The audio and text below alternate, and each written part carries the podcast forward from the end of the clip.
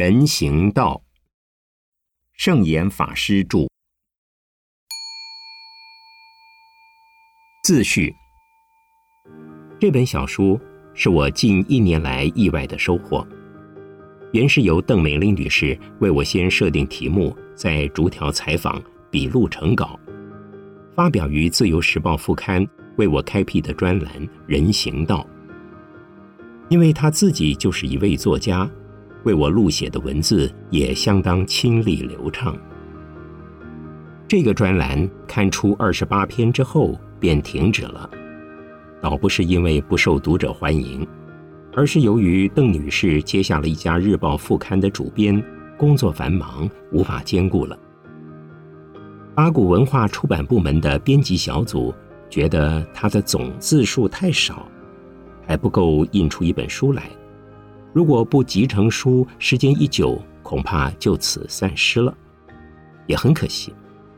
所以着手从《人生月刊》中找到我为企业界人士演讲及问答的几篇记录稿，分段抽出，改写成十三个短篇，加起来便完成了出版本书的计划。本书的文字分量虽轻，它的价值还是有的。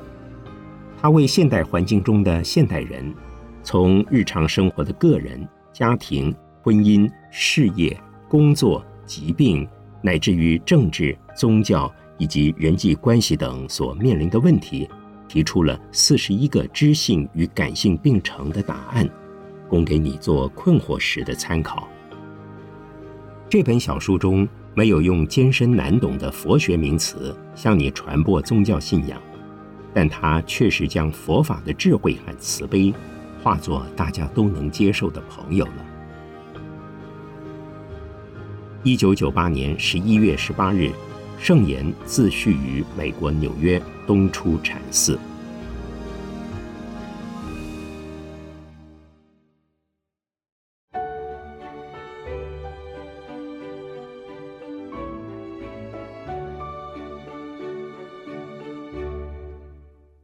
觉察自己的偏执。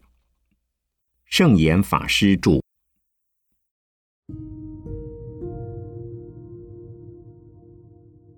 人生在世，总有许多烦恼。佛法的根本精神，就是要教人断除烦恼。怎么做呢？方法很多。当我们追究烦恼的根源时，会发现有一种烦恼是来自于自己主观的立场。不能得到外在环境或周围的人认同。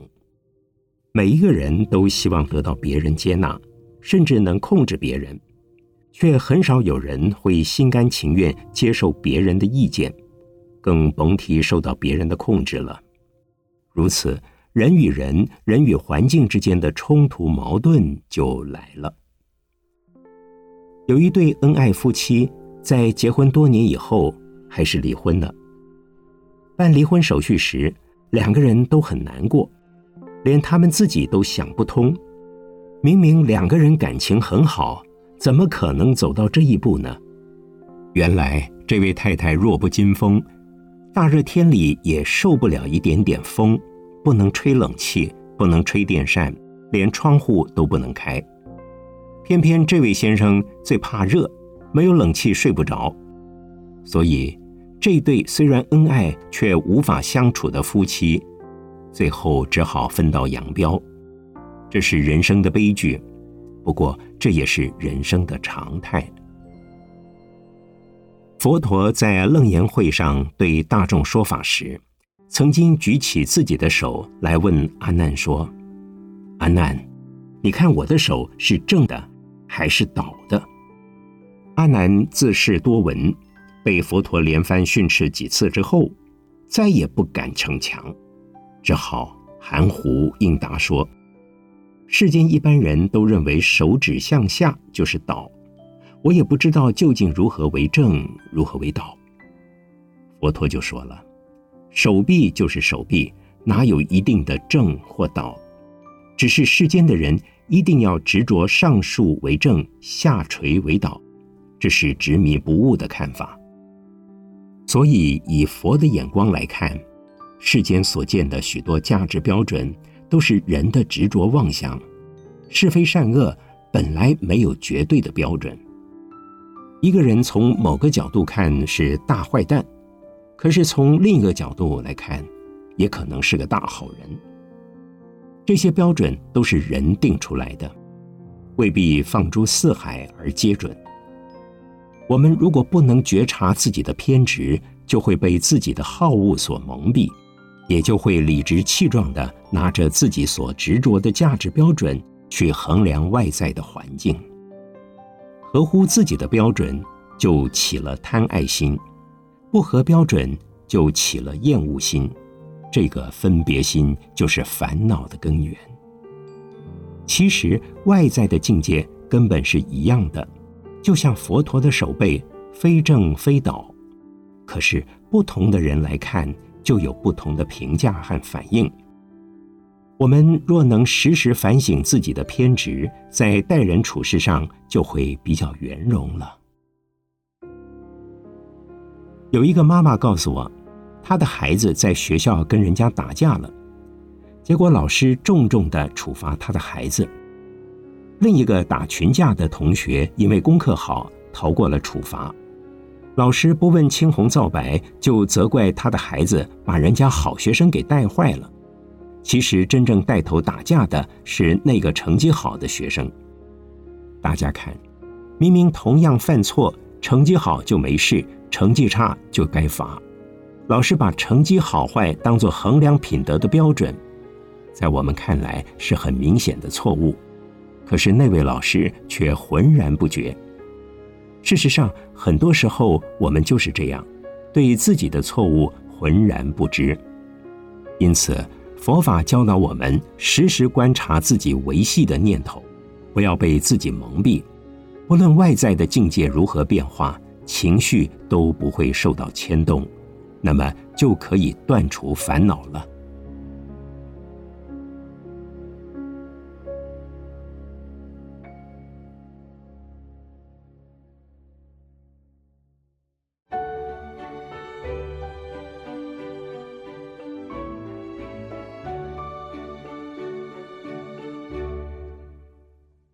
烦恼如雾起云生。圣严法师著。我们所处的世界都是自己所体验到的世界，未必别人也有相同的体验。所以公说公有理，婆说婆有理。如果各执己见，谁也不肯退让，那就永远相持不下了。许多冲突纠纷就是这么来的。我们必须明了，自我主观的喜好就是一种分别心，有了分别心，就有执着，烦恼就跟着来了。仔细推想，这些烦恼都不是从环境而来，完全是自己招来惹来的。就像云雾雨露都从地面升起。而云层之上的蓝天不受地面气候变化所干扰，恒常是湛蓝的。我们的清净智慧慈悲心就跟蓝天一样，而我们对外在环境现象所产生的分别心、嗔恨心，就像地面升起的云雾一样，蒙蔽了我们本有的清净智慧心。从一般人的常识来看，好像所有烦恼。不顺利都是别人造成的，就好像有一个人走在路上，好端端的就被人家开车给撞伤了，真倒霉，是不是？可是大家有没有想过，被撞倒了，身体已经受伤了，倘若还怨天尤人，惹了一堆烦恼来折磨自己，这下连心里都受伤了，那不是更倒霉了吗？所以佛法教我们断除烦恼的方法。就是教我们不要受环境变化所影响，无缘无故被撞伤了，赶快去看医生，还要赶快去报警。报警的目的并不是为了报复，是基于慈悲心。那个人犯了错，应当受法律制裁，不能让他逃走，免得他知错不改，下次还去撞别人，而且他自己早晚也一定会受到伤害。如此处置，虽然身体受伤了，但是心中没有仇恨怨怼，心里没有受伤，烦恼不起，这个无妄之灾就微不足道了。很多人都说我是好人，为什么我还要遭受这么多的苦难？我们要知道，有物质之身，就有果报，就有障碍，如同有大地山川，就有风雨云雾。大修行者也要受果报的。佛陀曾遭大石块击伤，也曾罹患重病，但是果报和障碍未必会招来烦恼。大修行者跟凡夫的差异就在于此。很多人跟我抱怨，说自己吃素念佛，热心助人，家里还是照样发生不幸的事故，于是就认为吃素念佛做善事都没有用。凡夫被自身的遭遇所苦，信心就会退转。大修行者可以放下自我，不被烦恼所障。我们学佛就是要学习佛的智慧，清楚辨知烦恼的缘起，面对它，接受它，处理它，放下它。佛法很容易，说来说去都是这些道理，只要老老实实去做就行了。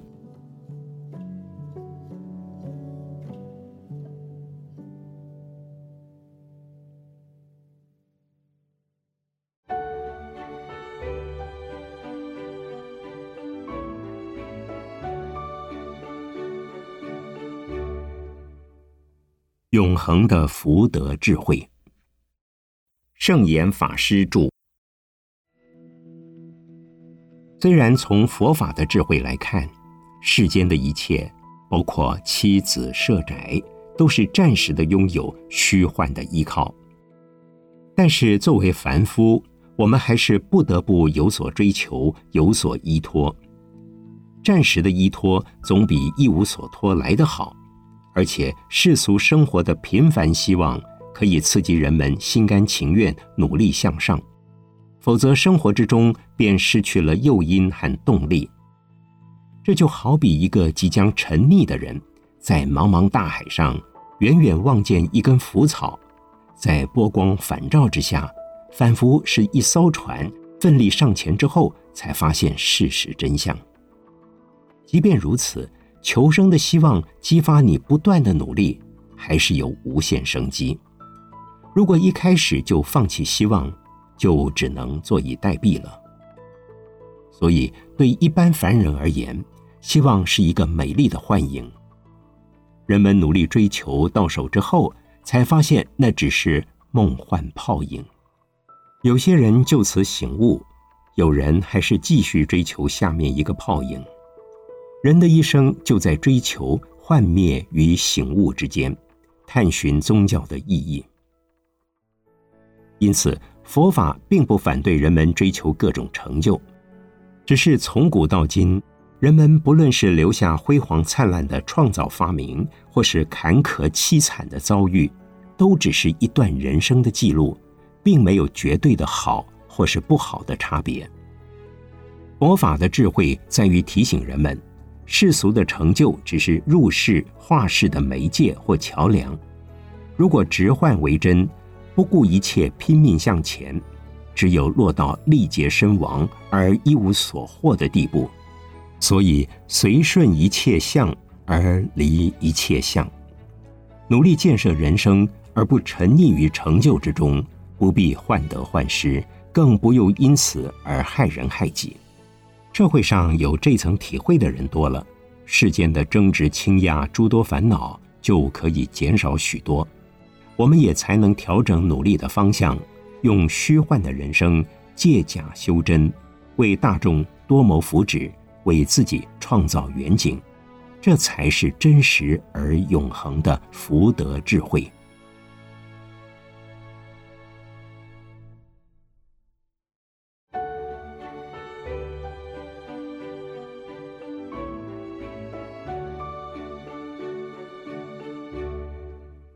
随相而离相。圣严法师著。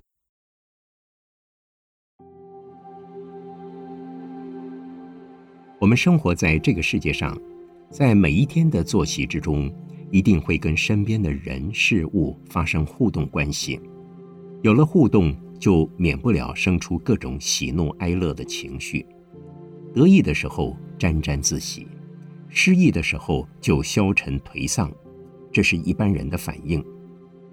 可是，如果我们有智慧，可以洞烛这些喜怒哀乐的来源，不过是一种粗糙的表面的心理反应，我们的情绪就不容易被这些外在的现象所牵动。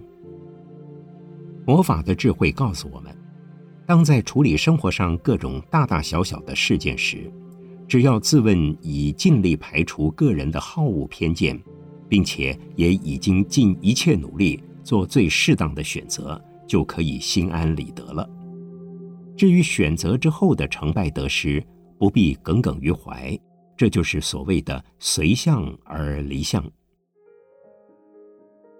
我之所以特别强调尽力排除个人的好恶偏见，是因为一般人很容易以自己的立场、好恶来对某件事情下判断，因此不免在取舍应对之间。引起许多烦恼。以自己的偏好和习性做判断，往往是一股冲动，缺乏反观自省的功夫，通常也顾不了是不是有后遗症，当然就后患无穷了。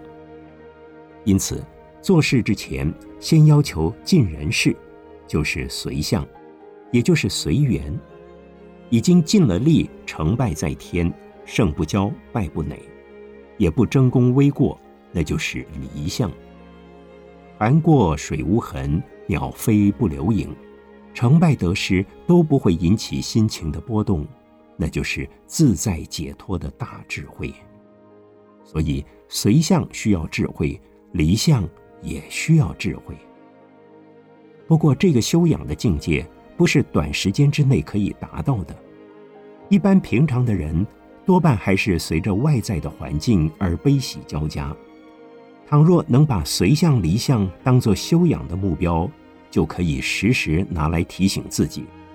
那么，不论悲或喜，都不会太过沉溺。纵使跌倒了，也会赶快爬起来，不至于一蹶不振。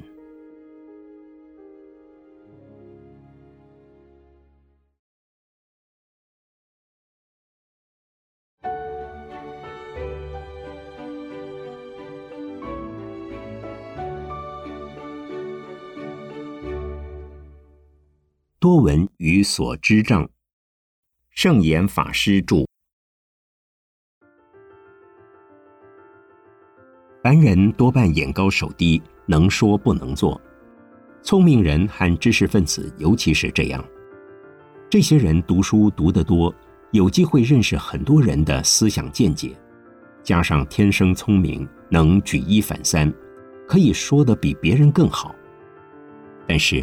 检查他们的行为，往往说的是一套，做的又是一套。他们虽然很肯定宗教对社会人心的教化意义，但是他们自己并不信教。他们觉得宗教是一种社会现象，也只是一种心理现象。但是对社会各阶层的大部分人来说，宗教可以抚慰人心、安定社会，所以是很好的教化工具。而他们认为自己有一套足以安身立命的道德标准，不需要宗教的引导与支持。这种现象可说就是所知障或知见障。所知障是被自己原来的知识学问蒙蔽，产生先入为主的观念，然后以这个观念的框架来批评否定宗教，妨碍了宗教信仰的道德实践和内心的体验。他们自认为是站在纯客观立场，其实局内人可能不客观，而局外人不明就里的批评也未必就能客观。怕就怕所知不多而自以为无所不知，不但对他自己形成了障碍，也可能误导他人而成为信仰宗教的障碍。一般来说，学文科的中国知识分子。比较倾向于无宗教的立场，似乎接受了人文主义思想的人，就容易认为宗教信仰与现实人生并不契合，尤其对于佛教会有若干偏见。比较起来，学理工科学的，除了坚持唯物史观的人，反而容易接受宗教。所以，也不可说学问好的人就有所知障。就像许多博览群书的人，依旧会选择一种宗教来做终身的依归。近年来，像这样的风气，不论在国内或国外，知识分子信佛学佛已经越来越多了。《楞严经》里面有一段阿难尊者的自述之词：“虽有多闻，若不修行，与不闻等。如人说实，终不能保。”阿难是众多弟子当中学问最好的一位，但是他发觉自己对佛法只停留在了解的层面，还不能从实际的生活中真正体验到佛法的妙用。佛陀时常赞美阿难是多闻第一，所以多闻也是值得嘉奖的。但是多闻还要实践，要经验所知的内容。可是，一般的人只停留在知与解的层次，就像考古学者考察古代文物，但不会成为古人。所以，要享受佛法的好处，还是得确确实实照着佛的遗教去做实修实证的功夫，做一分就有一分体验。不然，在修行的成就上，佛学博士还未必比得上目不识丁的人呢。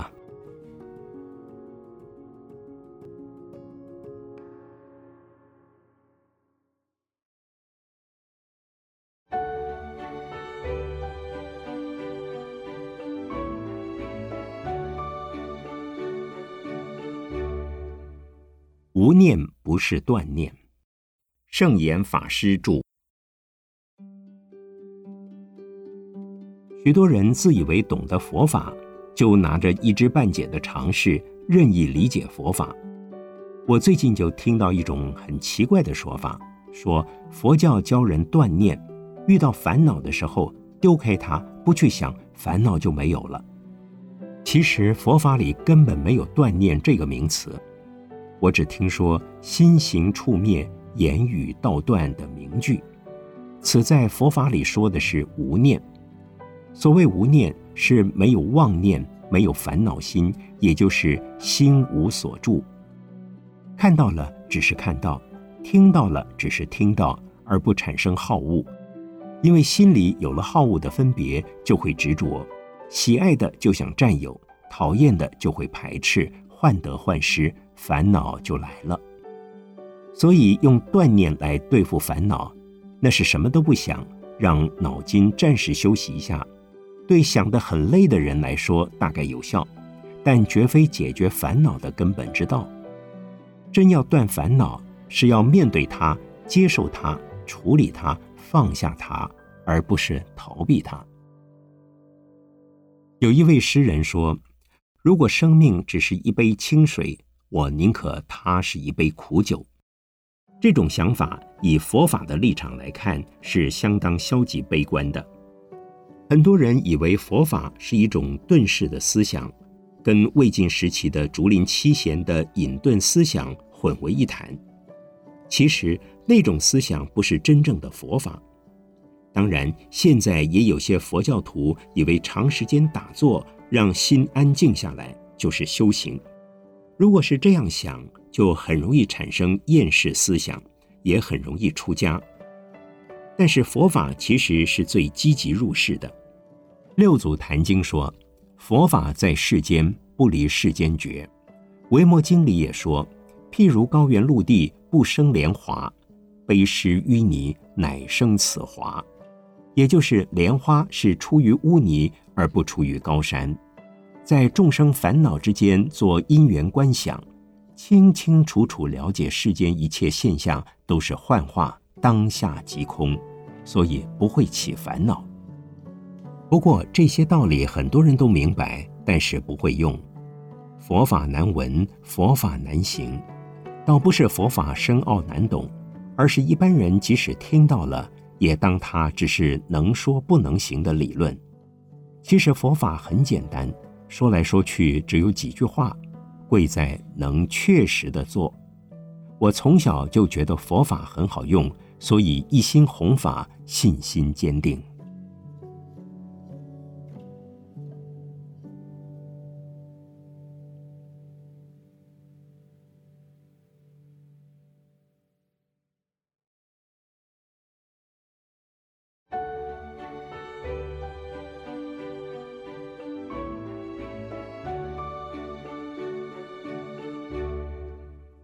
何谓修行？圣严法师著。很多人以为吃素、念经、礼佛、拜忏、做慈善工作，甚至修神通，修到有未卜先知的能力，或是把身上的气脉打通了，就叫做修行。其实，所谓修行，简单的说，就是修正自己身体、语言、行为的偏差。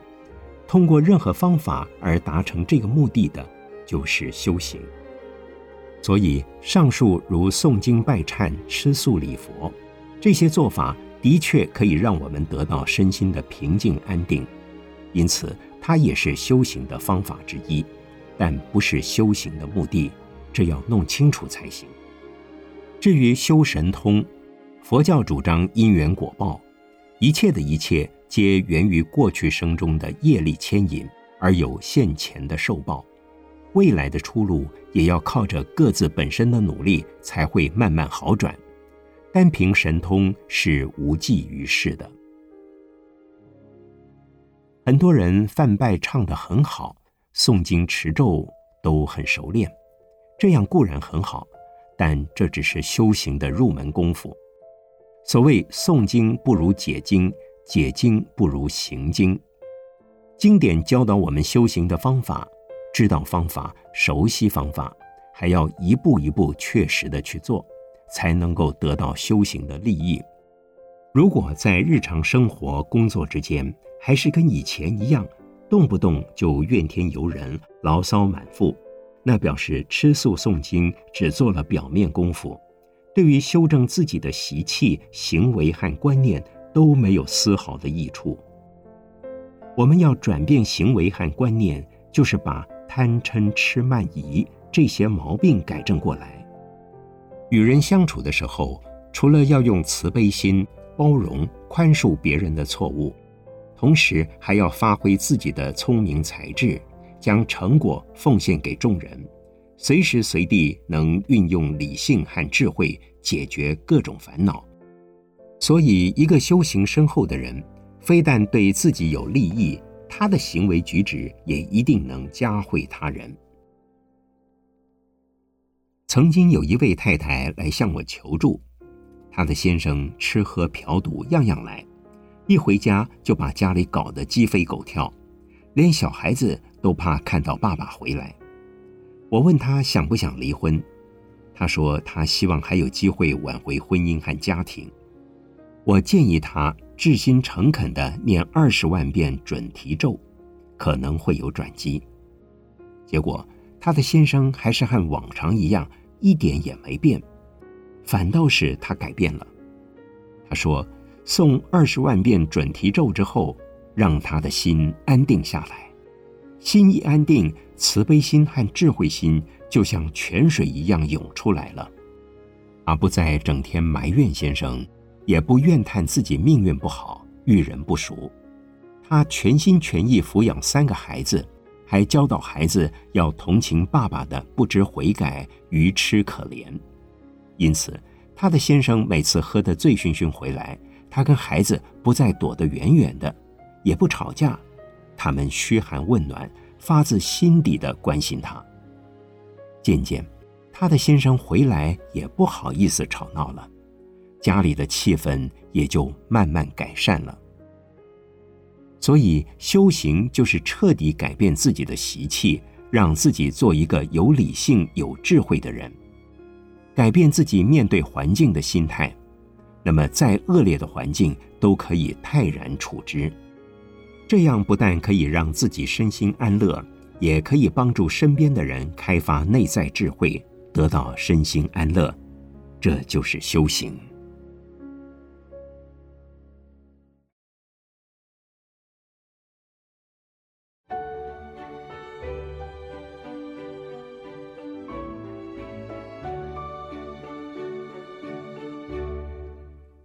你的身体不是你的吗？圣严法师著。有一次，我们在举办禅期，有一位比丘在经行时，大家都在慢慢的走，就是他一动也不动，样子还很滑稽，像个木雕偶像似的。我走过去看他，他的眼睛在动，我看他，他也看我。我问他：“你入定了吗？”他说：“我不能讲话。”这不是有点奇怪吗？明明在讲话，还说不能讲话。我说：“你这不是在说话吗？”他说：“我不能动。”我说：“你的嘴巴不是在动吗？”他说：“身体不能动了。”我觉得他不是我，我不是身体，我现在是个自由人，身体管不了我，我也不管身体了。这是一个错觉。不是身体不受他管，是他的心故意不管他自己的身体。他以为身体和心分开了，其实他的身心并没有分离。很多人即使不在修行活动中，也有这样的经验，好像身体不受心的指挥，不听心的使唤，似乎身心脱节，各行其事。如果你有这样的幻觉，就表示你的修行功夫中有了错觉。因为修行的功能就是要使身心合一，随时随地提得起放得下。身体有病痛的时候，心还是自在的，病痛不会成为困扰。这不叫做身心分离，是身体接受心的影响和指挥，身心一致，心要身体怎么样。他就怎么样。所以，有些大修行人能够自由自在的使身体产生各种功能变化，那就是身随心用。我没有神通，我的修行功夫也不好，但是我常常在身体非常疲倦、非常虚弱乃至有病的时候，照样能够说法、开示或接待访客。等到讲经结束，客人离去。我就需要马上躺下来，身体好像没了骨头似的。等到下一桩事情来了，又能立刻起来。这个力量是什么？是心的力量。这种力量，每一个人都可以透过修行练习起来。我没有多大的功力而能够做到，相信每一个普通人只要练习，也可练起来的。我想大家都能相信。貌由心生，相依心变的道理。一个人可以从内在气质的提升，改变外在的体态和相貌。因此，一个清心寡欲、持戒严谨、有慈悲心的修行人，他的体态和相貌便跟着气质的进化而变化，让人一见到他时就心生欢喜。所以。当你发觉到你的身体不听心的话，而有心不由己的情况时，不管无法驾驭或不受指挥，那不是真自在。若不是放任，便是错觉，应该小心分辨。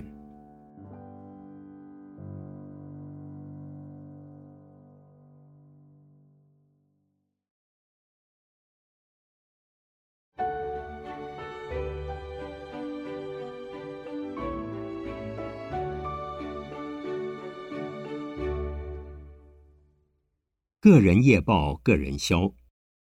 圣严法师著。我常常想，现在这个社会真是不可思议，什么事都讲究快速，连修行也不例外。很多人都以为找到一位大师，有一套秘方就可以立即成佛，哪有这么便宜的事呢？当然，也不能怪大家有这样的想法。我们在《楞严经》里面也看到佛陀的大弟子阿难，在佛前忏悔说，他以为跟在佛陀身边，佛陀就会在一个最恰当的时机赐给他解脱生死的智慧，结果到头来，佛陀还是得苦口婆心、循循善诱，指点他解脱之道，让他自己找到清净的智慧心，靠自己的觉悟来了脱生死。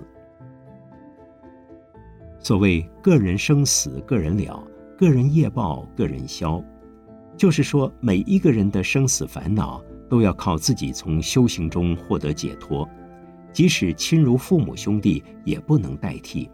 就像吃饭一样，自己吃自己饱，谁也不能帮谁吃饭。不过，大家也许要质疑了：我们常说做功德回向给自己的亲戚朋友，岂不矛盾？其实不矛盾。比方说，家属过世了，我们帮他助念，那是因为亡者的神识还在。我们念佛，他听见了，也跟着我们一起念佛，所以对他有帮助。也有人因为亲友遭到困厄，希望帮他消业，就去拜忏，这有用吗？当然有用。不过要当事人愿意相信，功效才大，否则效力是很小很小的。当然，拜忏之所以有效，并不是说我们忏悔了自己的果报罪业就可以推给佛菩萨而一笔勾销。佛菩萨是无法代人受报的，只能帮我们做担保，保证我们积欠的债务将来会慢慢偿还，让我们先暂时渡过难关，眼前不那么痛苦。我们还听过一子出家。九族超生的说法，其实还是指出家之后可以用种种方式超度祖先，请他们一起来听闻佛法，参与共修活动，因而得到佛法的利益。就像释迦牟尼佛成道后到刀立天为母亲的亡灵说法，也回到王宫为父亲说法，使他们得到解脱。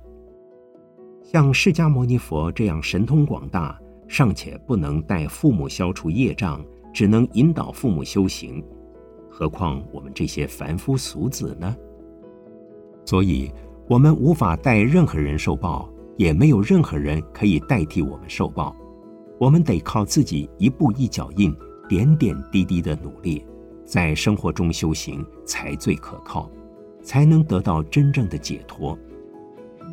很多人求速成，以为修行也可以走捷径，难怪越来越多自封为老师的人，自称能帮人家开悟，在很短的时间内帮人家达到成佛的目的。如果以正信的佛法来说，那准是自欺欺人，可别上当呀。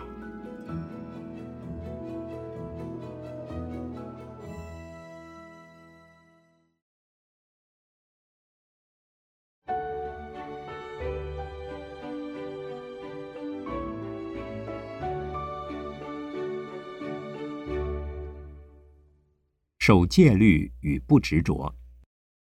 圣严法师著。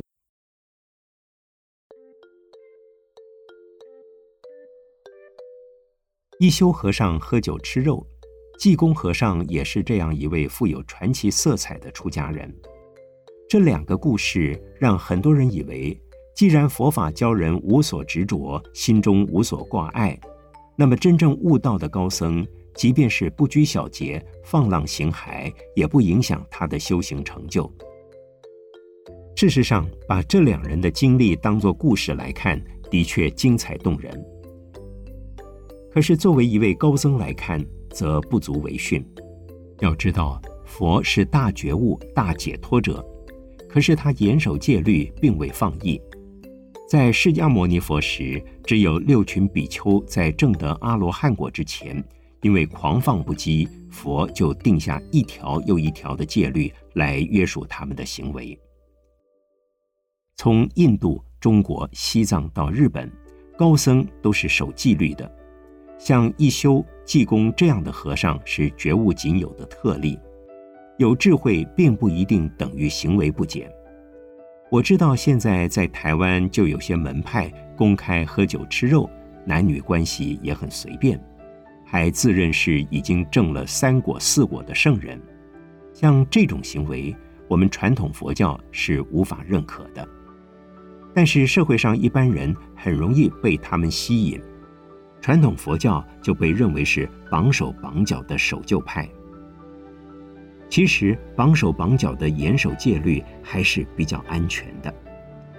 大概在八零年代左右，美国有许多自认为解脱自在的禅师及上师，乱搞男女关系及同性恋。刚开始还受若干美国青年欢迎，可是后来这些宗教师都因为耽溺于醇酒美人，或是因为金钱、同性恋的关系搞不清楚，出现层出不穷的问题。一个个都被逐出道场，从此一蹶不振。结果那一阵子，美国佛教界的元气大伤，连印度教与西藏系统的佛教都受到波及。一休和济公其实也没有像那些禅师这样放荡。济公喝酒，但绝对没有吃狗肉，更何况他也不沾女色。社会上很多人执佛法一端而妄加揣测。就以为那是佛法的真精神，所以大家要小心辨别。佛教是入世化世而净化社会，积极参与社会的高级宗教之一。世间所有的名利财色，我们宗教徒不但不能沾染，还要积极奉献社会，这才是佛教的真面貌。